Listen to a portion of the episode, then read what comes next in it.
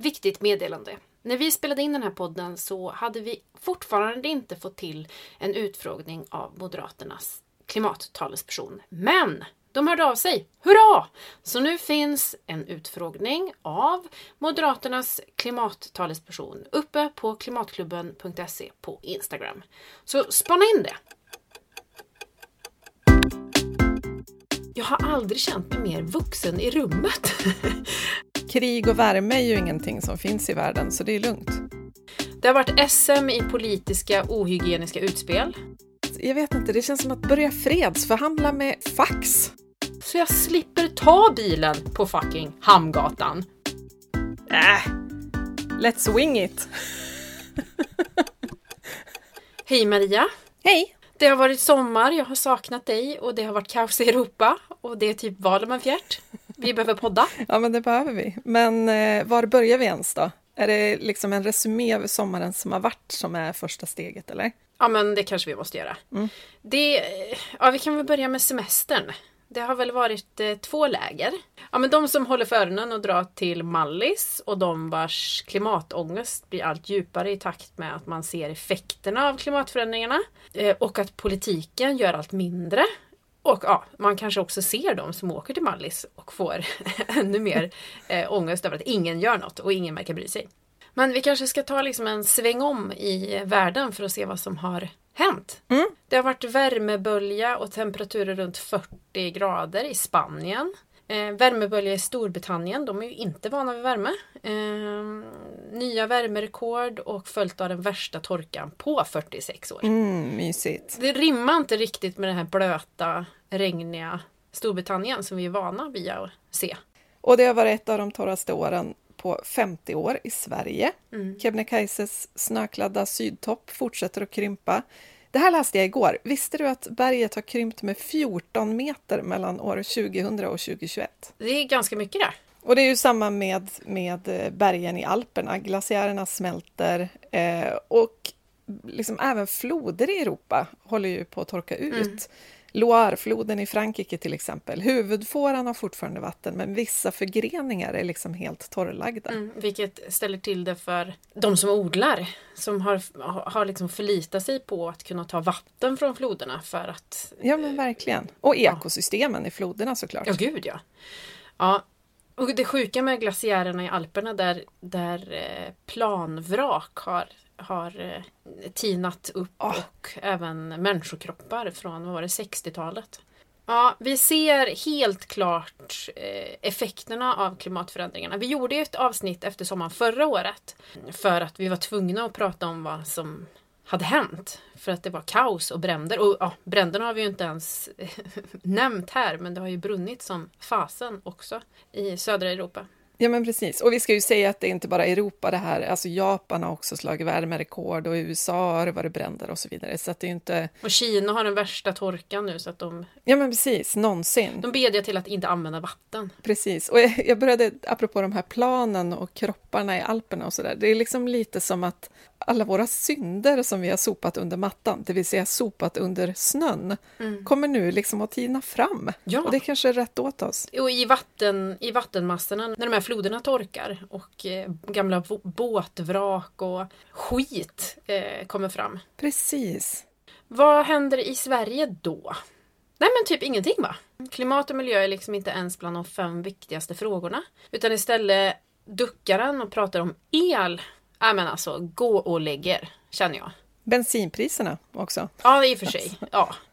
Det har varit SM i politiska ohygieniska utspel som ofta handlar om barn eh, och som inte har fog i vetenskapen. Har de politiska partierna blivit resistenta mot vetenskap undrar jag? Ja, men den här grejen undrar jag också lite över. Varför gör politikerna inte hemläxan innan utspelen? Det borde ju liksom vara långt mer effektivt att säga Ja, men forskarna säger att något av det bästa vi kan göra för att, och så vad det nu handlar om, typ minska brottsligheten, är att ge skolor och socialtjänst mycket mer resurser. Så det vill vi göra. Då skulle man ju liksom få hurrarop från forskarvärlden, väljarna skulle känna sig trygga med att det finns ju liksom vetenskap bakom de här förslagen. Det måste ju vara rätt. Mm. Istället gör man liksom tvärtom, så här, tjafsar om tuffare tag och hårdare straff, straffverket istället för kriminalvården och så vidare. Och sen får man liksom bakläxa på tidningarnas debattsidor när forskare går ut och säger ja men det här är ju inte effektivt. Liksom. Mm. Jag förstår liksom inte riktigt varför man gör på det viset. Häromdagen skrev ju 1944 svenska forskare och forskningsanställda en debattartikel som i princip gick ut på vad är det ni inte förstår, svenska politiker? Och det säger väl allt egentligen, att det känns som att man har så bråttom att vara populistisk att man inte orkar göra sin hemläxa först. Nej, men det är killgissningspolitik eller hålla upp fingret i luften-politik. Exakt. Alltså skäms på er.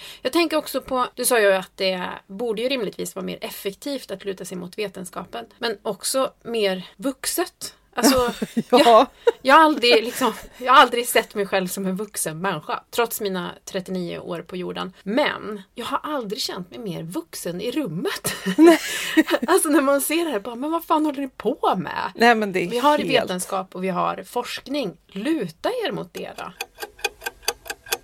Det känns som det är läge att säga datum för när vi spelar in det här, för det känns som att utspelen kommer att ja, men, avlösa varandra. Så dagens datum är 26 augusti. Precis. Förhandsröstningen har precis börjat, så det är liksom slutspurt kan man säga. Ja, herregud. Jag är ja. så nervös. Ja, jag med. Ska vi snacka om en fråga som har eh, fullkomligt tagit över debatten? Ja, jag är så pepp. Nej, vi måste tydligen Ja, vi måste tydligen prata kärnkraft. Eh, jag vet att du älskar det och jag med. Eh, inte. För kärnkraft eh, verkar vara eh, lösningen på typ allt enligt vissa partier. Och det verkar ju supersmidigt. Ja men verkligen, man hade ju nästan önskat att det var så. Då hade det ju varit klart. Mm. Lösningen på klimatpolitiken i alla fall. Eller så är det så att klimatpolitiken är så pass påver att man skyddar sig bakom kärnkraftsfrågan. Det är ju skitsmart, för ingen verkar kunna sluta snacka då. Det är så jävla smart.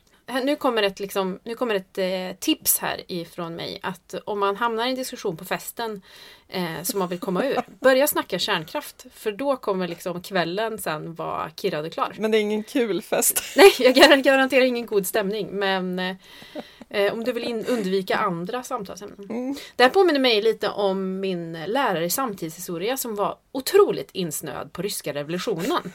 Så, och det här visste alla. Så man tog upp ryska revolutionen under muntliga förhör, alltså muntligt tentamen. Så vips så hade liksom hela tiden gått. Och så hade han snackat sig igenom hela tentamen. Smart! Eh, oklart om man fick eh, godkänt men om man liksom tappade bort sig själv så var det liksom ett knep. Mm. Smart ju! Ja, verkligen. Det här med att snacka kärnkraft är ju skitsmart. Då slipper man ta i de här jobbiga frågorna som konsumtion och livsstilsförändringar och, och att vi kanske bör ta cykeln istället för bilen. Såna här grejer som, som kanske inte folk går igång på så mycket. Nej men exakt, det är väl det mest populistiska utspelet av alla egentligen alla dessa partier som säger att nej, men vi ska kunna leva som vanligt. Mm. Vi ska inte lägga oss i folks liv. Vi ska kunna lösa det här utan att människor ska behöva känna av det i sin vardag i princip. Mm. För det är ju inte sant. Nej, vi ska bara byta bränsle i tanken och sen kan vi fortsätta flyga som vi alltid har gjort. Och ta bilen överallt. Och så. Precis. Superenkelt! Det kanske var sant för 30 år sedan eller så. Men, men nu räcker inte det. Liksom. Men åter till kärnkraft driften då. När vi spelar in det här så har Europas största kärnkraftverk i Ukraina precis kopplats in på elnätet igen efter vad som kunde ha blivit en pretty big katastrof. De ryska trupperna har ockuperat kärnkraftverket sedan i mars. Det är ändå smart ställe att vara på tänker jag.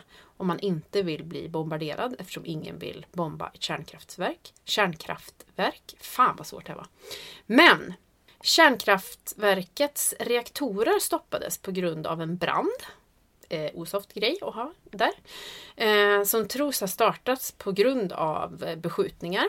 Mm, och då eh, började man fundera så här. Hmm, kommer kylningen fungera på kärnkraftverket? Eh, vilket, och då ska tilläggas att kärnkraftverk är beroende eh, av kylning av eh, vatten. Och det var oklart då om den här kylningen skulle fungera när kärnkraftver kärnkraftverket eh, kopplades ner. FN varnade för en katastrof.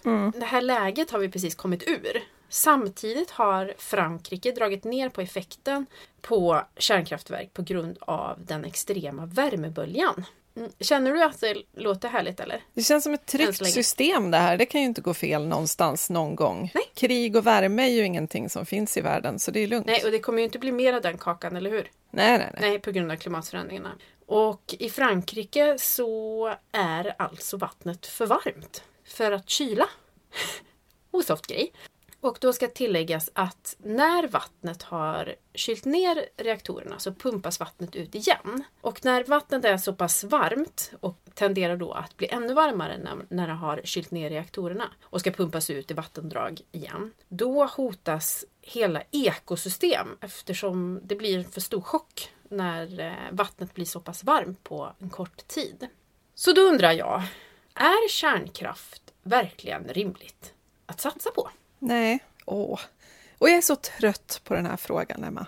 Ja, Alltså, ställer den om och, och och jag, om igen. jag är så less, ja, och jag är så less på att den ständigt av alldeles för många partier är det enda vi pratar om. Liksom. Ja. Det är dyrt, det tar lång tid att bygga, det funkar inte när klimatet blir varmare, det förstör ekosystem, det är avfall som man måste hitta en fiffig lösning på i typ 100 000 år. Eh, och går det snett för att människor inte kan låta bli att kriga med varann, så blir, går det liksom jätte, jätte, jättesnett. Mm. Ja, kan vi gå vidare? Ja, vi ska snart gå vidare, men det blir, ju, det blir ju högst problematiskt med tanke på att vi har klimatförändringar som vi inte kommer undan. Alltså de klimatförändringar som, som vi ser idag, de kommer ju inte gå tillbaka utan vi får leva med dem. Nu ska vi bara förhindra att det blir värre. Och varmare klimat och varmare vatten och brist på vatten då. Det är ju en, en högst viktig fråga eh, att ta i beaktande. Man pratar så ofta nu om kärnkraften som lösningen och att vi ska ha små reaktorer och att det inte liksom, ja men, som ska göra det billigare eftersom idag så är det tok för dyrt och tar tok för lång tid att, eh, att bygga kärnkraftverk. Men vi behöver ha med oss just vatten och kylningen. Ja, precis. Och vi pratade ju jättemycket om kärnkraft i vår frågepodd nyligen. Eh, så där kan man ju också lyssna lite på hur vi resonerar kring det här. Men jag måste liksom också med det sagt så här, motsätta mig eftersom den här podden handlar om valet och jag ser affischer på stan där det står verkligen bokstavligen nu får vi ordning på klimatet från partier som sen bara pratar kärnkraft. Kärnkraft är ju fossilfritt. Det är ju den fördel det har och det är också väldigt kraftfullt. Alltså bygger man ett kärnkraftverk så får man ut mycket el av det. Så är det ju. Det, på det sättet är det ju ändå bra att om vi nu ska behålla något av de gamla kraftslagen tills vi har byggt ut allt förnybart, då är det ju såklart kärnkraften vi ska behålla längst. För den är fossilfri, den, den leder inte till utsläpp, eller den leder till andra typer av problem, men inte till koldioxidutsläpp. Så det är ju fördelen som finns. Men det här är ju liksom som att, jag vet inte, det känns som att börja fredsförhandla med fax. Ja, Det, är så, det känns så, så här, vi har kommit längre, vi har modernare lösningar som är billigare och som liksom inte har så mycket problem och som inte är farliga. Och, Mm. Jag vet inte, inte, faxen är inte farlig heller, obs, men, men det känns liksom som att man har grävt i arkivet och bara, vi hittade en funky idé här borta som vi kan lösa klimatet med. Den heter kärnkraft och man bara, va? Vi har kommit längre än så nu. Vi vet bättre liksom. Mm. vi är förbi Tamagotchi-åldern. Ja, vi är förbi Tamagotchi-åldern. Säger du som kallar din dator för Tamagotchi. Ja, den är så liten. Ja. Nej, men jag, jag tycker bara att det är ju jättebra om politikerna vill få ordning på klimatet. Men då måste vi i alla fall enas om att frågan är mer komplex än ska vi bygga mer kärnkraft eller inte? Ja. Ska man få ordning på klimatet så måste man grotta ner sig i alla frågor som kopplas till klimatet, inte bara de man gillar. Det känns, vet du vad det känns som? Nej.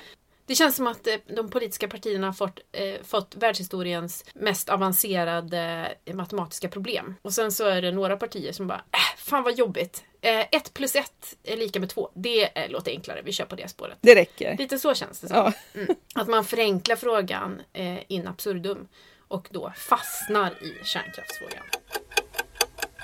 Du vill ganska gärna gå vidare va? Ja, det vill jag. Ja, men också intressant att det inte är något parti mig vetligen som pratar om hushållning av energi.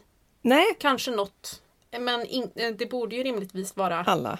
Ja, men precis. För det är ju också det forskarna säger, att energieffektivisering är bland det viktigaste vi kan göra just nu. Det handlar inte bara om att bygga mm. ut och bygga ut och bygga ut och liksom maxa alla system ännu mer. Det är liksom så vi har satt oss i den här skiten från början. Utan vi måste ju börja lära oss att hushålla med resurser och energi är en resurs. Om någon är intresserad så kan man googla på hur mycket bitcoins eh, eh industrin kostar i energi i Sverige. Och NFT ja är också en, en göttig grej när det gäller energiåtgång. Googla! Du, när jag är ute och pratar med politiker men också andra ja, men vanliga människor så lutar man sig ganska mycket eh, mot vad företagen säger. Eh, deras prognoser. Typ att eh, ja, men det här med biobränsle i, i eh, flygplanen och att vi ska kunna flyga lika mycket som vi har gjort förut. Eh, och så lutar man sig mot typ Swedavias uträkningar istället för att vända sig till typ Chalmers. Ja, just det. det. Och där tycker jag att det blir ett stort problem.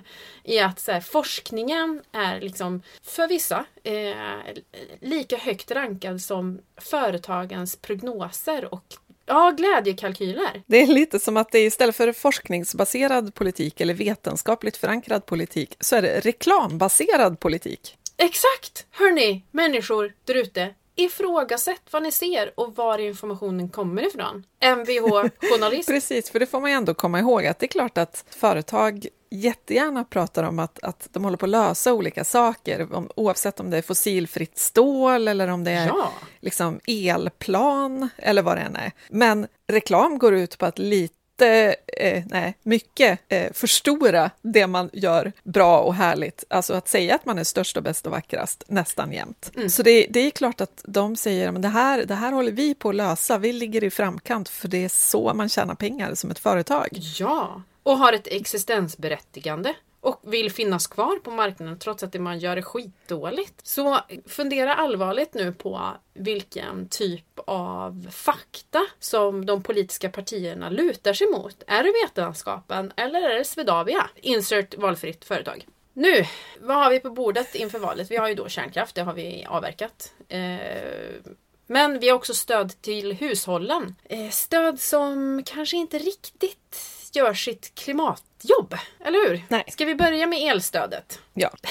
alltså, gud, jag får sån huvudvärk. Under oljekrisen på 1970-talet så genomfördes en massa kampanjer för att få svenskarna att spara energi. Rimligt. He rimligt. Men nu verkar det som att eh, det här med att ha fri tillgång på billig el är en mänsklig rättighet. Istället för att uppmana oss att snåla eller att samhället snålar som man gör i Tyskland där man har ransonerat eh, utomhusbelysning exempelvis. Så snackas det än en gång om stöd. Och absolut, det finns de hushåll som är beroende av stöd. De med små plånböcker som kanske bor i söder och redan gör allt för att snåla. Till exempel bor litet, downsizar, släcker lampor, kör tvättmaskinen när priset är, är lågt och så vidare. Men problemet är att stödet inte är behovsprövat utan premierar de som slösar. Eh, och det är ju så knäppt, både för vår gemensamma pott av eh, el men också för klimatet.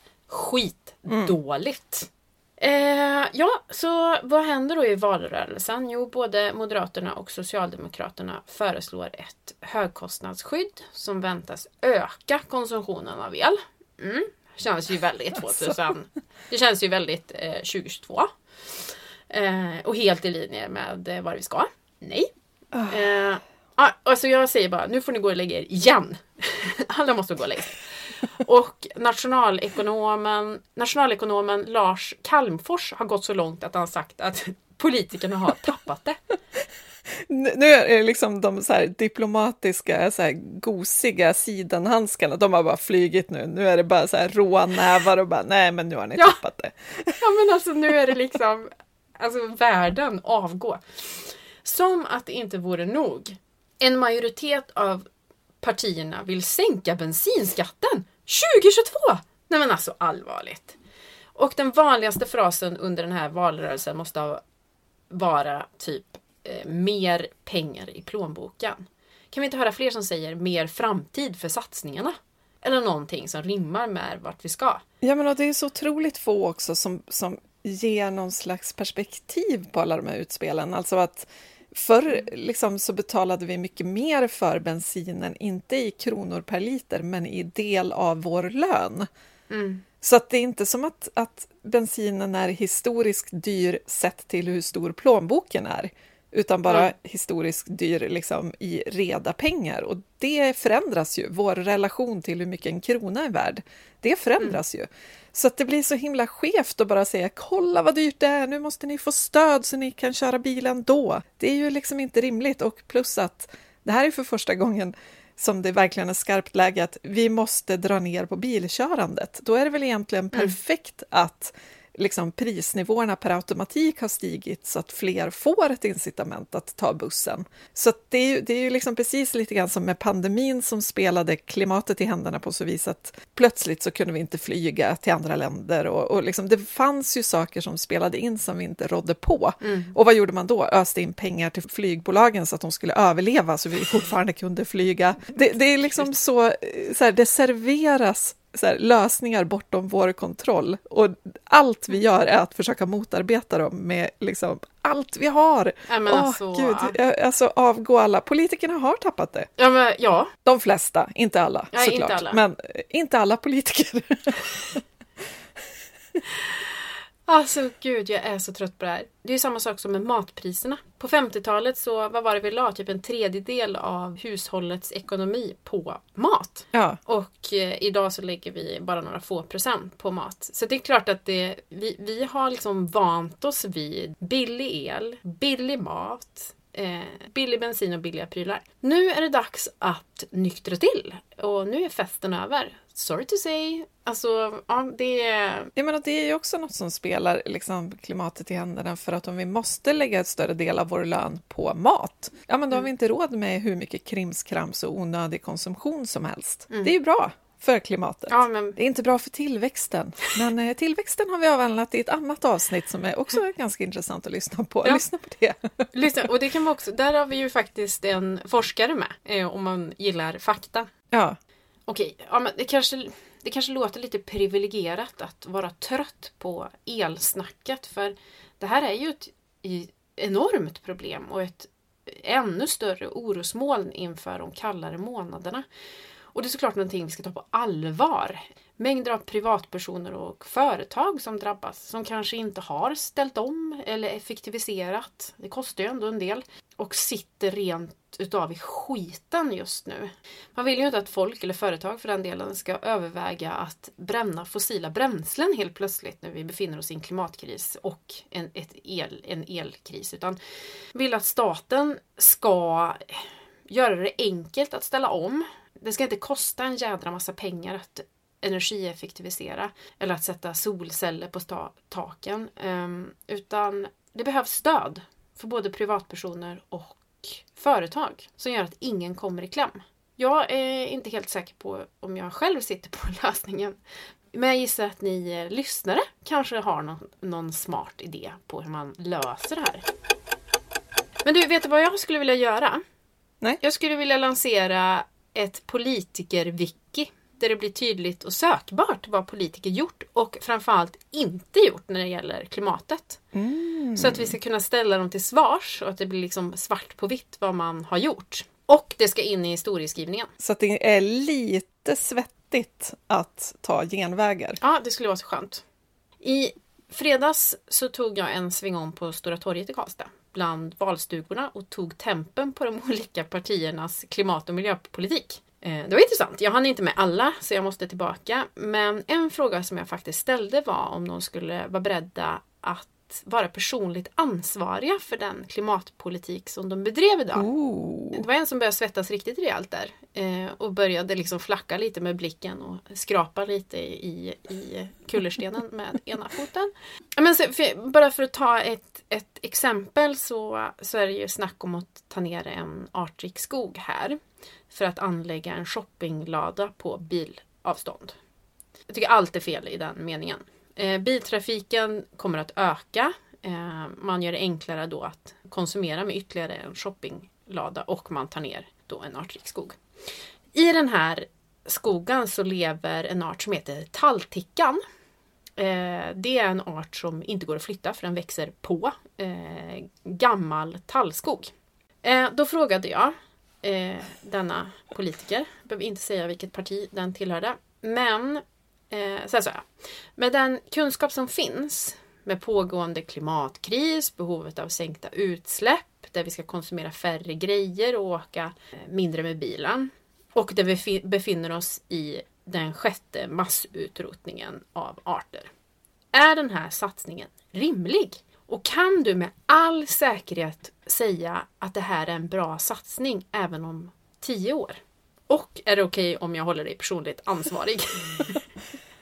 Och vad fick du för svar? Intressant fråga, tror jag jag fick som svar. Eh. Eller viktig fråga. Ja, för idag är vår politik så himla kortsiktig. Eh, man gör saker som man tror är rimliga nu.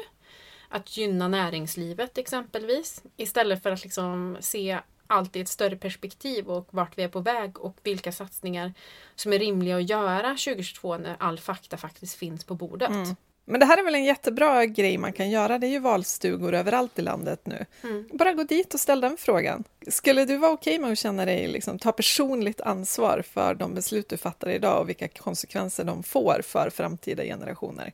Ja, men jag tror att det är viktigt att ifrågasätta och vad, fråga vad de vill göra för klimat och miljö i kommunen eller regionen. Och sen ska jag, liksom, jag ska ju lägga till här att jag är samtidigt full av beundran för människor som vågar satsa på politiken som yrke, för det är fasen ja, ja. inte ett lätt jobb.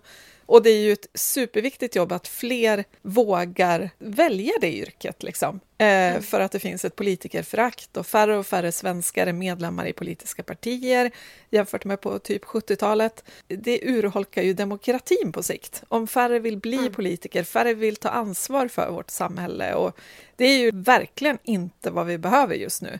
Men samtidigt mm. så har vi ju hamnat i ett läge där politiska utspel som är väldigt populistiska är det som får uppmärksamhet. Och det är ju också farligt på ett annat sätt, att man bara kör liksom, politik som inte är det bästa för Sverige och bästa för samhället, utan det bästa för att vinna röster till om två veckor. Mm. Det är liksom inte ett långsiktigt tänk och det är inte ett ansvarstagande och man duckar för de jobbiga frågorna för att det handlar om att begränsa individens konsumtion eller flygresor eller elförbrukning.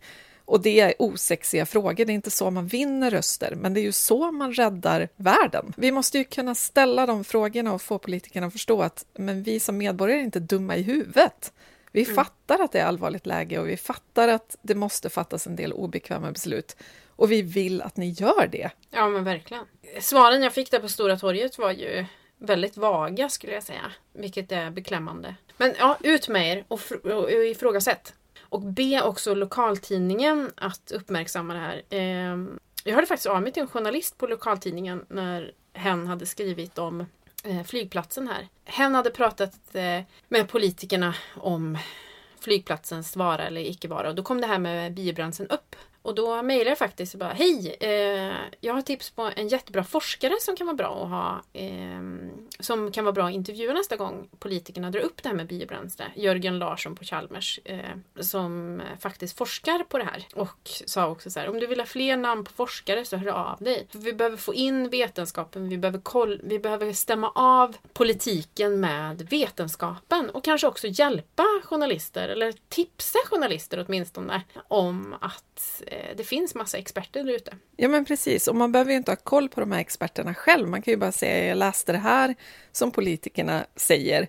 Och det, det var ju intressant, men jag undrar lite så här, äh, rimmar det här med forskningen? Har ni mm. pratat med en forskare? Så får man bara se vad, vad med, hur media hanterar det. Ja. För det blir ju lätt lite att man går på en politisk liksom, presskonferens och så återger man vad de säger och så mm. blir det liksom inte vägt mot någonting. Ja, och det är ju deras, journalisternas jobb. Apropå det här med de politiska partierna och var de står i klimat och miljöfrågan. Det kanske är lite svårt att, att få en vettbild av när man läser på deras eh, hemsidor. Heter det hemsidor? Gud, det lät så gammalt. Åh oh, gud! Ja, när man läser på internet. På faxen. På faxen. På min tamagotchi. Då är det så himla bra att Klimatklubben har gjort utfrågningar av klimattalespersoner inför valet. Och de, eh, de utfrågningarna kan man se på Klimatklubbens Insta, klimatklubben.se. Precis. Isabelle McAllister har intervjuat de olika partiernas klimatpolitiska talespersoner. Mm. Så det är inte eh, partiledarna, utan det är den personen som liksom har bäst mm. koll på hur partiets klimatpolitik. Och Isabelle är så jädra vass. Hon eh, är verkligen superbra som eh, utfrågare. Ja, men hon är verkligen supervass, så titta på det. Tyvärr är det två partier som inte är med och det är Moderaterna som vi har försökt få till en intervju med men där det inte har klaffat. Och sen är det också SD som inte ens har svarat på våra mejl. Eh, fyra mejl har jag skickat och påmint. Och det här är tydligen ingenting ovanligt. Just de här partierna är kanske inte de flitigaste att svara när klimat och miljöorganisationer granskar deras klimatpolitik. Nej. Problematiskt. Men ska vi försöka sammanfatta de olika partiernas klimatpolitik väldigt, väldigt kortfattat då?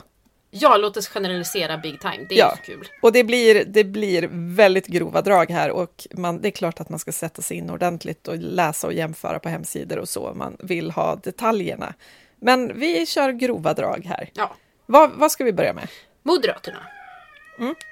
Eh, de pratar mindre om klimatkris och mer om energikris. Det är liksom bara den delen som får ta plats och den frågan som verkar vara intressant. De vill satsa på kärnkraft och är väldigt tysta i frågor om cirkulära system och konsumtionsbaserade utsläpp. Mycket laddinfrastruktur och teknik och mer energi till alla. Vi ska kunna leva som vi alltid har gjort. Vi ska bara ha annat bränsle i tanken.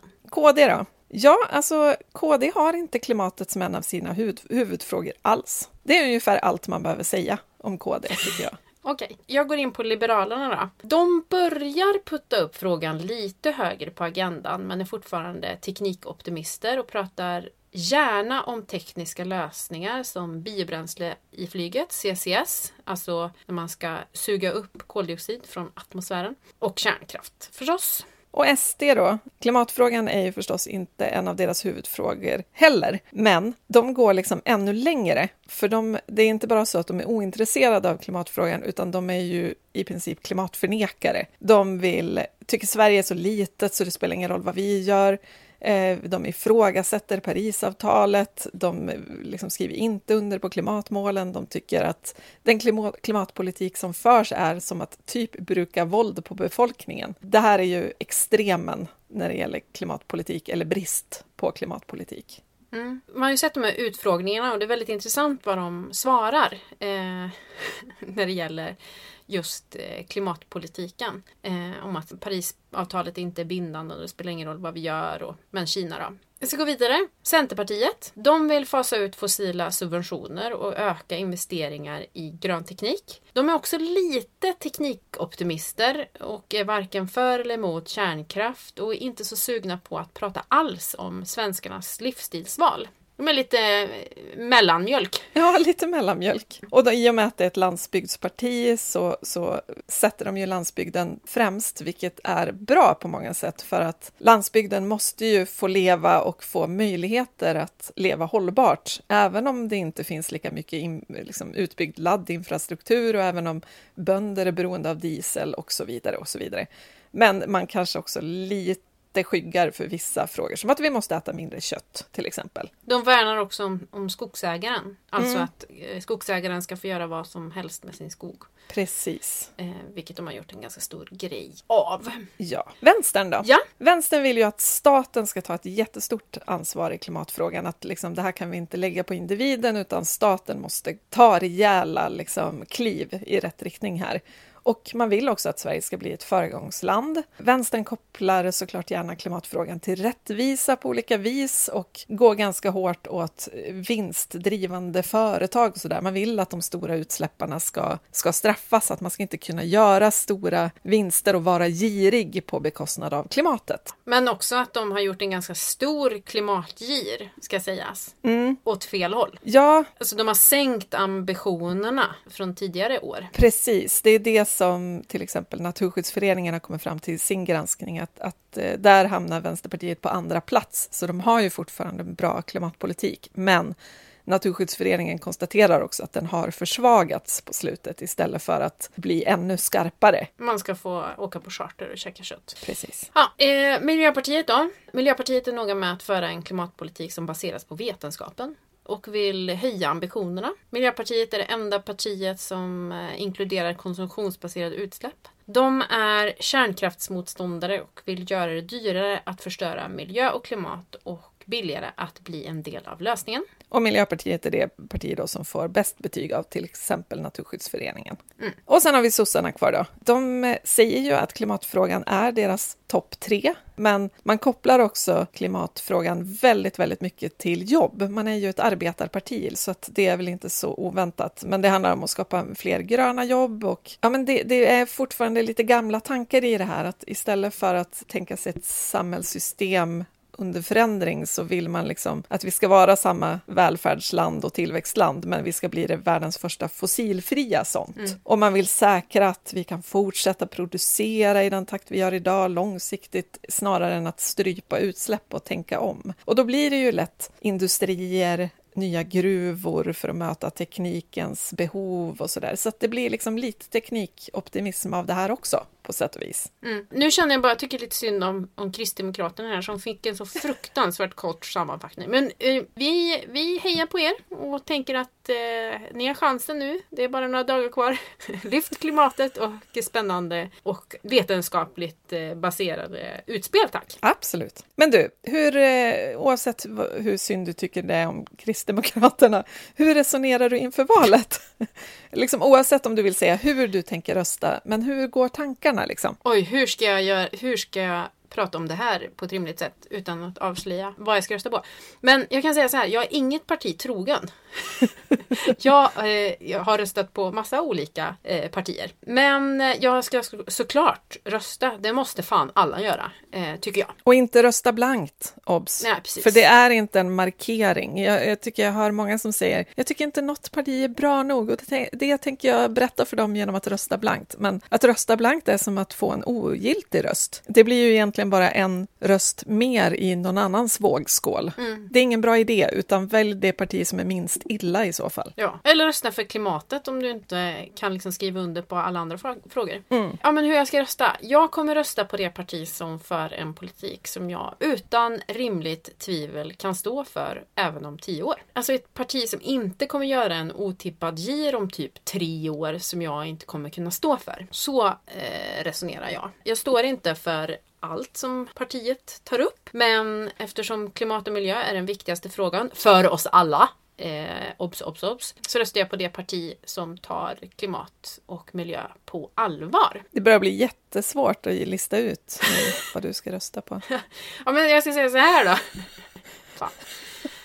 Eh, ja, här försöker man vara smidig men, ja, men jag ska säga så här. Jag önskar att jag hade större valmöjlighet. Att vass klimatpolitik var en grundpelare hos alla partier så man hade lyxen att välja det parti som även matchade andra frågor. Mm. Så jag tycker att alla politiska partier ska höja klimatambitionerna big time. Det hade ju varit ett lyxproblem liksom. Mm. Alla partierna har lika vass klimatpolitik, så vad ska jag välja? Då hade det varit jätteintressant att sätta sig in i, liksom, hur tänker de kring mina barns skola och hur tänker... Alltså, det skulle ju vara en, en otroligt skön utmaning, för man visste att oavsett hur det går sen i valet så kommer klimatet att vara under kontroll, för alla politiker tycker mm. det är mm. viktigt, men det är ju inte så. Nej. Det är så sjukt också. Det är så sjukt att man inte är överens. Och att ja. man inte alla lutar sig mot vetenskapen att man går samman i en kris som ja, klimatkrisen och eh, för en gemensam politik istället för att tjafsa och slösa tiden. Jag tänker på andra världskriget där man hade en samlingsregering för att liksom stävja den enorma krisen. Eh, och jag önskade att det var samma sak som att vi har en samtyckeslag exempelvis. Att man där eh, partierna över blockgränserna gick samman bakom en sån här fråga. Och det är pretty enkelt att ställa sig bakom vetenskapen, för vetenskapen har ju svaren. Ja. Eh, så att det är bara göra. Gå hem och gör er hemläxa. Vetenskapspartiet, ja. när blir det störst? Ja, men också så här, gå samman och lös problemen istället för att käbbla om kärnkraft. Kära någon, väx upp. Okej, nu... så jävla rant. Uh, ni har tappat det, ni har tappat det allihopa. Ja, ja, jag har tappat det, jag har tappat det. Uh, men jag önskar att jag hade större valmöjlighet. Men också när det gäller region, där kollektivtrafik och sjukvård är liksom de stora frågorna, så kommer jag rösta på det parti som gör det enklast för fler att välja kollektivtrafiken. När det gäller kommunvalet, där frågor om infrastruktur ligger, så kommer jag rösta på det partiet som har den modernaste politiken. Inte de som snackar bilvägar och rätten till att kunna ta bilen på Hamngatan i Karlstad. Yes, det är ett parti som, som har det på val, valskyltarna. Yes.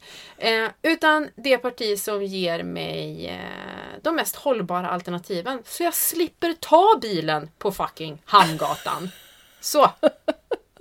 Nu! Bra där, bra rant. Du då? Ska, vad ska du rösta på? Eller vad, hur tänker du inför valet? Alltså jag resonerar ju så här då att i kommunvalet vill jag ju rösta på det parti som har som mål att göra min kommun till en så hållbar plats som möjligt att bo på. Mm. Jag vill liksom ha det här som du också pratar om, bra cykelinfrastruktur, mycket bevarad natur, satsningar på liksom naturreservat och ängar och så vidare. Alltså det, det är ju konkreta satsningar där jag bor. Liksom. Mm. Så det är, ju, det är ju ganska lätt att läsa på vad de vill. Får jag bara inflika en sak? Just det här med, ja. alltså, med grönområden och så. Det är också väldigt viktigt med tanke på att vi har då klimatförändringar och skyfall. Precis. De här grönområdena fungerar ju som svampar. Det gör inte asfalt och stenlagda ytor. Nej. Det kanske är viktigt för dig. För visst var det så att din hemkommun drabbades ganska hårt va, av ett skyfall förra året? Ja, verkligen. Det var, det var kanske ännu större liksom, översvämningsproblem i, i Stockholms kommun, men i Huddinge kommun var det, mm. liksom, det var översvämmade parkeringsgarage och det var villor som stod upp till midjan i vatten och sådär. Eh, så att det är definitivt. Och det är ju också en fråga om så här, det blir varmare och varmare. Eh, en gata som är kantad av träd är mycket, mycket svalare än en gata utan träd. Så det är ju mycket mm. sånt här just att liksom, och vi har naturreservat här, men det ska byggas motorvägar igenom dem och sådär. Eh, vilket i och för sig inte ligger på kommunpolitisk nivå utan på, på högre upp. Men det, det liksom finns mycket som, som är viktigt för att det här ska fortsätta vara en härlig plats att bo på, kan man säga. Mm. Jag tänker också, skolan ligger ju under kommunen. Mm. Och där kan man ju också pressa på, kanske lite tajt nu, men med tid. Men eh, just att eh, skolan ska vara en grön plats också. Precis. Eh, såg på Lilla Aktuellt igår. Gulligt att det är min, min källa till, till, till nyheter. Men att det var en skola i Helsingborg tror jag det var som satsade väldigt mycket på grönska för att det, klimatet har blivit varmare. Ja. Det är svårt för barnen att leka när det är så pass varmt. Man behöver grönska och träd som skuggar och ger ett behagligt, eh, behaglig plats att eh, vara på. Precis. Så det är också en sak man borde pressa kommunpolitiker på. Sen är regionvalet, för mig jag håller ju med dig såklart, kollektivtrafik är ju också superviktigt och i och med att jag bor i en storstadskommun så har ju vi jätte, jättebra kollektivtrafik redan. Så att den, mm. den frågan känns inte riktigt lika akut för mig. Men utan här är det ju snarare sjukvården som är den stora frågan eftersom jag bor i Region Stockholm med väldigt många stora mm. sjukhus och eh, ett väldigt eh, speciellt finanslandstingsråd som skryter om hur stor vinst regionen har gjort under pandemin när sjukvårdspersonalen har gått på knäna och det är BB-kris och allt vad det är, så skryter man om miljardvinsterna man gjort inom regionen. Eh, och det är så osmakligt så att jag kräks lite i munnen varje gång jag läser om den här personen. Så att här blir det väldigt mm. mycket ett strategiskt val. Vad kan jag lägga min röst på som gör det så troligt som möjligt att det blir en ändring i toppen här? Men sen riksdagsvalet då. Där handlar allt om klimatet för mig. Visst, gängbrottslighet mm. och så vidare i all ära, men inte ens kriminella gäng överlever på en död planet. Nej, sant. Så här går jag helt på vilket parti som lyssnar mest på vetenskapen och jag har inga problem med att säga vad jag tänker rösta på. Men obs, jag vill ändå lägga till att det här är ju jag som privatperson som pratar och det är inte jag som medgrundare av Klimatklubben. För Klimatklubben är partipolitiskt oberoende och vi är ju många som jobbar med föreningen på olika sätt och vi röstar på olika saker. Jag vet inte vad de jag jobbar med röstar på och sådär. Du vet inte ens vad jag... Nej, jag vet inte. Jag vet inte vad du röstar på. Eh, så att jag tänker ju att det är viktigt att förstå att Plan B-podden är inte Klimatklubbens podd, utan det är Marias och Emmas podd. Ju. Mm. Eh, men jag, jag, kan lätt säga vad jag ska rösta på, för jag tror att det skulle ändå skina igenom i det jag säger. Så jag kan lika bra säga Vill det. du ha en trumvirvel eller? Nej, det vill jag inte. Nej. Eller vill jag det? Jo, jag får för lite trumvirvlar i mitt liv. En liten fanfar skulle ju muntra upp. Yes, vänta. Jag Ja. vill hitta ett instrument egentligen. Men... Eh, jag kommer att rösta på det parti som lyssnar mest på vetenskapen och i valet mellan de två partier som är bäst på det här enligt alla miljöorganisationer, det vill säga Miljöpartiet och Vänstern, Vänsterpartiet, så väljer jag Miljöpartiet. Dels för att de faktiskt är snäppet vassare enligt till exempel Naturskyddsföreningen och dels för att de faktiskt är nära att åka ut ur riksdagen, vilket inte Vänsterpartiet är. Och utan Miljöpartiet så kommer det inte längre vara jämnt mellan blocken och då får vi nästan, då får vi nästan garanterat en blåbrun regering. Och då är alla klimatambitioner kastade i sjön. Så i just det här valet så är det faktiskt en no-brainer för mig. Det är Miljöpartiet som får min röst för de behövs i riksdagen, de behövs helst i regeringen också. För det har ju många forskare konstaterat att när Miljöpartiet lämnade eh, regeringen så, så liksom tappade klimatarbetet takten. Eh, så att även om de är ett litet parti så, så gör de skillnad när de får möjlighet att vara med och bestämma. Och därför är det jätteviktigt för mig att de får stanna kvar i riksdagen och inte åker ut för att de får mindre än 4 procent. Ehm, Så att jag kommer lägga min röst på Miljöpartiet. Eh, Jag hoppas att många gör det och inte jag har liksom hört resonemang som handlar om att ja, men det kanske är en bortkastad röst ifall de åker ur. Och det är ju ett, ett så här, eh, det, det blir ett så konstigt resonemang, för på det sättet så kommer de ju åka ur. Om alla tänker att det är en bortkastad röst och ingen röstar på dem, ja men då åker de ju ur. Ja, Ehm, verkligen. så det, det är liksom, och på samma sätt som jag vet att det finns väldigt små partier som är utanför riksdagen idag som har en ännu mer ambitiös klimatpolitik, vilket är fantastiskt att det börjar poppa upp nya partier som, som verkligen, verkligen vill systemförändra. Men där tror jag, eller där vet jag att det är en bortkastad röst, för de är än så länge så otroligt små eh, att de inte kommer att komma in. Och då är ju det liksom en tappad röst för ett annat klimatparti som hade chans att komma in.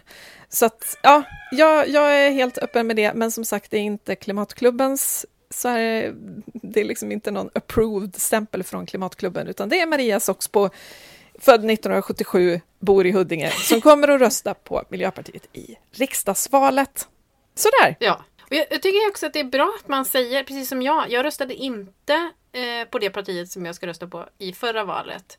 Eh, och jag är, jag är ganska flackig. Jag röstar på det som har vassast klimatpolitik. Där har alla chansen att, att liksom kvala in, tänker jag. Ja, men precis. Och där tänker jag också att jag resonerar så här att liksom, nu är stan, eller liksom Sverige, tapetserat med valaffischer där det står mer eller mindre konkreta saker. Och det är väldigt mycket utspel i media och det är väldigt mycket vallöften hit och dit i sista sekunden. Och jag tänker att man inte ska gå så mycket på det, för att dels eh, så måste man ju för att faktiskt kunna föra igenom sin politik få fler partier med sig. Eh, det är ju det fina och krångliga med vårt system, att saker ska röstas igenom i riksdagen och där sitter inte bara miljöpartister eller bara moderater. Eh, så att det, man kan ju inte få igenom alla sina vallöften oftast. Så här måste man ju mer gå på värdegrund, tänker jag. Att även om det låter bra att liksom, eh, ett parti säger vi vill lägga så här många fler miljarder på skolan, eller vad det än nu är, är så kan man inte vara säker på att de lyckas med det, även om de får ens röst. Och då är det kanske ännu viktigare att kolla på vad partiet står för i grund och botten. Och där är det ju liksom, ja men jag skulle hellre rösta, även om, även om jag var så mycket för kärnkraft att vi inte skulle kunna podda ihop för att vi skulle på riktigt ryka ihop. även om jag var kärnkraftskramare nummer ett i Sverige, så skulle jag hellre rösta på ett parti som ser till alla människors lika värde, även om de vore emot just kärnkraft. Eh, för att jag, jag kan ju liksom inte rösta på till exempel SD, för jag delar inte deras värdegrund, även om jag säkert håller med i någon fråga som de gör. Det, jag vet inte, men det kanske jag gör i någon liten fråga någonstans. Men jag kan liksom inte, jag kan inte rösta på dem därför, för jag håller inte med om deras värdegrund. Och det är ju det allra viktigaste, för det kommer ju färga alla förslag de gör. Ops, jag är inte för kärnkraft. Eh, ja. Gud vad jag rantar nu, nu har jag kommit igång. Ja men nu jädrar! Nej men jag, Nu tänk, jag, jag håller ju med. För att Ja, det finns väl någonting med eh, klimat och miljöfrågan som handlar ganska mycket om empati för att andra inte har samma förutsättningar som en själv. Eh, och där kanske man Precis. kanske kraschar ihop med vissa partier lite extra med tanke på att man är typ född med silversked i hand, som eh, silversked i mun, heter det. Eh, eh, för att man bor i ett land som Sverige som inte drabbas lika hårt av eh, eh, klimatförändringarna som i andra länder. Och kan vi då sitta här och bara stänga gränserna och mm, mumsa på våra goda kakor och eh, säga let them eat cake? Nej, men ska vi snacka lite om, om eh, så här, bra resurser inför valet för den som Ja. fortfarande står och vacklar lite i hur man ska tänka? Nu har ju vi sagt eh, hur vi tänker, men det är viktigt att skapa sin egen, eh, egen bild såklart. Ja, verkligen. Och där tänker jag att en bra grej är att Naturskyddsföreningen då har gjort en granskning. Eh, den ser ut som så att Miljöpartiet hamnar på första plats, Vänsterpartiet på andra plats och på tredje plats står Socialdemokraterna, Liberalerna och Centerpartiet och delar den. Liksom. Och sen hamnar KD, Moderaterna och SD i botten. Men den här granskningen kan man ju läsa liksom mer noggrant så ser man varför de har blivit placerade så här. Och jag vill också tipsa om Naturskyddsföreningens Insta där de har gjort jättebra, väldigt så pedagogiska inlägg om respektive partis klimatpolitik. Som är väldigt så här, ja men det är lättillgängligt och så tydligt och rappt. Så. Jo, sen så vill jag inflika en sak att när man har läst de här granskningarna och kanske sympatiserar med typ M som inte har fått så, så eh, högt, som inte är så högt rankad där eh, och man kanske har någon eh, viktigare fråga än klimat och miljö, vilket är typ sjukt om man har. Men eh, jag tycker att man ska kontakta det parti som man sympatiserar med och skicka över den här granskningen. Eh, och också ifrågasätta och efterfråga bättre klimat och miljöpolitik. Det är så viktigt att alla politiska partier eh, bara skärper sig. Ja, verkligen. Och där kan man ju lägga till att det finns ju ett forskarnätverk som heter Researchers Desk. Det här är så svårt att säga. Researchers Desk. Ja, de. Researchers Desk. Precis. De har räknat på partiernas klimatmål och sex av åtta partier missar Parisavtalets 1,5 graders mål. Så det här är ju liksom inte det är inte bara ett parti som är dåliga, utan typ nästan alla. Så att oavsett vad Problem. man sympatiserar med så, så måste vi liksom ställa dem lite mot väggen och säga vad håller ni på med? Varför steppar ni inte upp så att det åtminstone liksom rimmar med Parisavtalet? Och helst ännu bättre såklart. Och det, de två partier som klarade sig då enligt eh, de här forskarna är Miljöpartiet och Vänsterpartiet. För jag vill bara säga, nu hoppar jag ur lite här bra eh, resurser inför valet-listan. Men är det inte sjukt att de partier som satsar mer på klimat och miljö än vad exempelvis Miljöpartiet gör har fått så fruktansvärt lite plats i media? Ja, verkligen. Alltså det är inte konstigt att de inte kan ta sig in eller att man liksom inte ens har med dem i beräkningen för de har inte haft, alltså det det kanske har snackats mycket av, om gängkriminalitet och kärnkraft och eh, elstöld, obs, nytt ord. Eh, att man inte har fått plats med att, att eh, lyfta de alternativ som finns eller att det faktiskt finns grupperingar som vill ha ännu skarpare klimat och miljöpolitik. Och där tycker jag fan inte att media har gjort sitt jobb med tanke på att vi befinner oss i en klimatkris och ett sjätte, en sjätte massutrotning av arter. Nej, verkligen. Ehm, Det, det är underligt. bara clickbait. Ja. Inte alla journalister kanske jag säga. Men åter till resurserna. WWF och Klimatkollen, som Klimatklubben faktiskt har jobbat med, har jämfört partierna med Parisavtalet. Två partiers klimatmål, alltså MP och eh, V, är nära Parisavtalets 1,5-gradersmål. Ytterligare två partier, C och L, går längre än eh, Sveriges klimatmål men når inte lika långt. Och övriga partier, KD, M, S och SD, har mål i linje med det svenska klimatmålet, men är längre ifrån 1,5-gradersmålet. Precis. Och då ska man ju säga att det är deras mål också. Det är inte riktigt alltid deras politik. eh, utan Nej. att man sätter upp de mål man, man vill sikta på, men sen är det inte alltid att det man faktiskt föreslår räcker ens till det. Vilket är sjukt. Jag skulle Får Ja. jag bara flika in en sak? Jag skulle vilja ha ett parti som... som alltså, jag gillar ju sömsmåla. att, att liksom så här, okej. vi behöver hamna... Vi, vi får inte överstiga en och en halv grad. Då vill jag gärna ha lite eh, möjlighet eh, för eh, Lite inte. buffert. Saker man inte... Jag har en liten buffert eller saker man inte kan räkna med. Skulle gärna vilja ha politik som, som tar oss mot en och en halv gradsmålet med råge. Ja, Ja. som siktar på 1,3. Liksom. Ja, svängrum tack. svängrum, det vore bra. När det handlar om så här, mänsklighetens eh, framtid. Äh, Eh, tack på let's förhand. wing it! Nära skjuter säkert haren också. Det löser sig. Eh, jag, vill, jag vill tipsa om en sajt som jag inte vet hur många som känner till, eh, men som heter Vad vi vet. Mm. Som har, alltså vadvivet.se eh, och finns på Instagram och sådär. Och de har en, jag tycker de har en otroligt bra bevakning av valet. Mm. För den är väldigt, väldigt tydlig och pedagogisk. Det finns till exempel en guide kring hur man kan tänka när man röstar och den går ut på tre steg. Nu tänker jag dra dem. Mm. Eh, Steg ett är bestäm vad dina två eller max tre hjärtefrågor är och sen på vilken nivå de besluten fattas. Till exempel om sjukvården är ens hjärtefråga, ja men då måste man ju lägga lite extra krut på regionvalet, för det är där det, de besluten fattas. Liksom. Och är det klimatet som är ens hjärtefråga, vilket det borde vara såklart, då är ju riksdagsvalet viktigast. Steg två är att sätta sig in i de här frågorna, alltså vilka problem som finns, vad vetenskapen säger krävs för att lösa problemen och sådär. Och mycket av det här kan man googla sig till, det är ganska jobbigt, men det går. Men vadvivet.se har också hjälpt till genom att reda ut massor av sådana här frågor och gjort researchen åt oss, vilket är sjukt bra. Och sen eh, steg tre är ju då såklart att jämföra partiernas tankar i de här olika hjärtefrågorna. Eh, fundera på om de ens verkar ha en plan, eh, om de liksom föreslår det vetenskapen anser är rätt väg att gå och så vidare.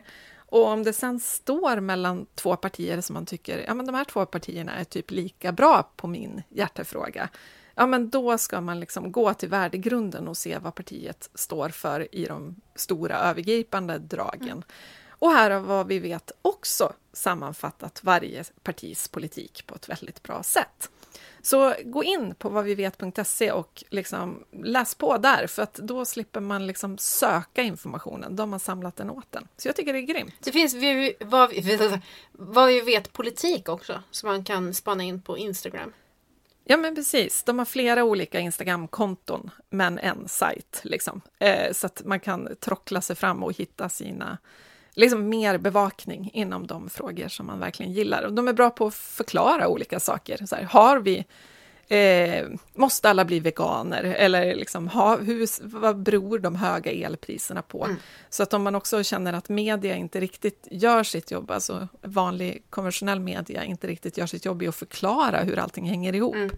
då kanske det finns en förklaring på vad vi vet också. Ja, de för fram vad vi vet helt enkelt. Så jävla bra. Exakt. Ja. Ja. Eh, jag skulle också eh, vilja tipsa om en kravlista som en hel Mm. radda klimat och miljöorganisationer har tagit fram, däribland eh, Klimatklubben. Och de eh, finns att läsa på klimatklubben.se. Den här kravlistan på fem punkter innehåller grundläggande åtgärder som måste genomföras för att Sverige ska ta sitt ansvar i klimatkrisen. Så, punkt nummer ett. Eh, det behövs ett ett eh, klimatpolitiskt ramverk som lever upp till Parisavtalet. Sveriges rådande klimatpolitik eh, räcker inte. Eh, två, det behövs en grundläggande omställning av hela transportsektorn, det vill säga att man minskar det som idag drivs fossilt. Eh, och det räcker inte med bränslebyte, utan man behöver styra om trafiken liksom, till till exempel cykel och kollektivtrafik. Punkt nummer tre. Industrin måste ställa om till fossilfrihet genom eh, fossilbränsleförbud och snabbare utfasning av gratis tilldelade utsläppsrätter. Eh, man vill alltså ha förbud mot att använda fossila bränslen och eh, man vill ha in det typ ganska snabbt, senast 2030. Helst imorgon. Japp. Punkt fyra är att skyddet av våra skogar måste stärkas för ökad kollagring och friska ekosystem. Det vill säga, vi kan inte använda skogen som en lösning på allt. Nej. Utan vi måste också trygga skogen. Eh, minst 30 procent av Sveriges skog till exempel måste skyddas. Eh, punkt nummer fem. Den folkliga delaktigheten och tillgången till information om klimat och miljö behöver främjas. Ja, men det kanske inte är helt orimligt att vi behöver utbildas i klimat och miljö, alltså öka kunskapen och också kunna vara delaktiga i lösningarna.